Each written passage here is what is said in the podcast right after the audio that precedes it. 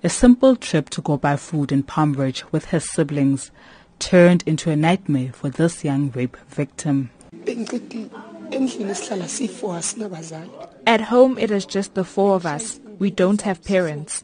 It was too late for me to go buy groceries, so I took the twins to go buy kotas. That's where he found us and took out a gun.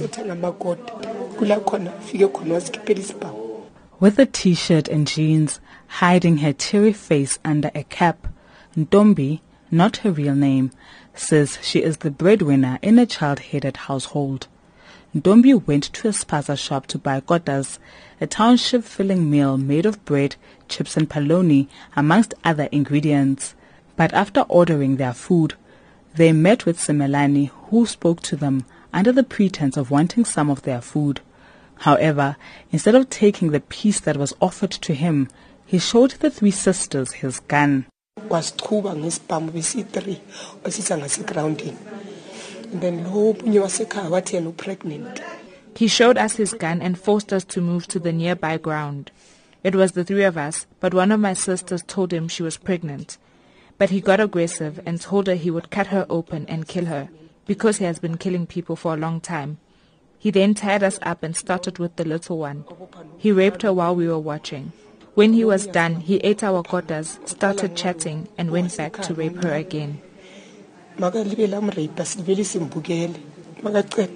thatha besiwadla wawadla wahlala phansi wacoca wacoca. Makaceda wabuyela kuye futhi. Ntombi says she tried to fight while he was busy raping her 14-year-old sister, but he then tied the 14-year-old and then raped her as well, unable to utter some of her words due to tears. Ntombi says this horrific incident has scarred her for life and encouraged other rape victims to break the silence.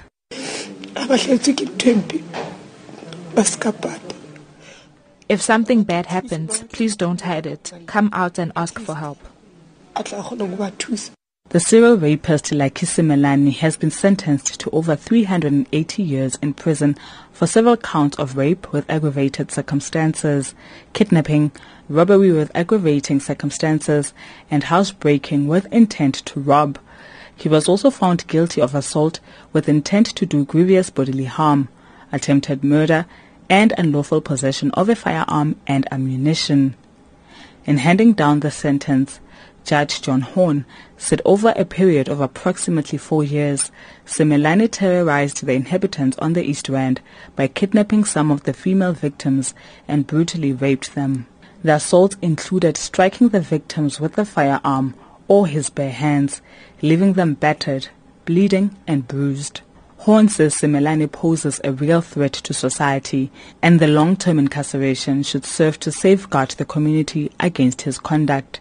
The NPA's Phindi Louw has welcomed the sentence. We believe that the sentence could not have come at a perfect timing, where as state institutions we are busy advocating against uh, violence against women and children. And therefore we, we believe that it is sentences like this which will encourage us as state institutions to do more. And um, it also shows that we, we are in the right direction of reducing the scourge of violence against women and children. Through sentences like this, we believe that violent crimes will be reduced, which is our main aim. Some of the victims say they will continue to seek counseling and hopefully begin to heal now that this serial rapist has been given a heavy sentence behind bars. Pearl Magubane, SABC News, Johannesburg.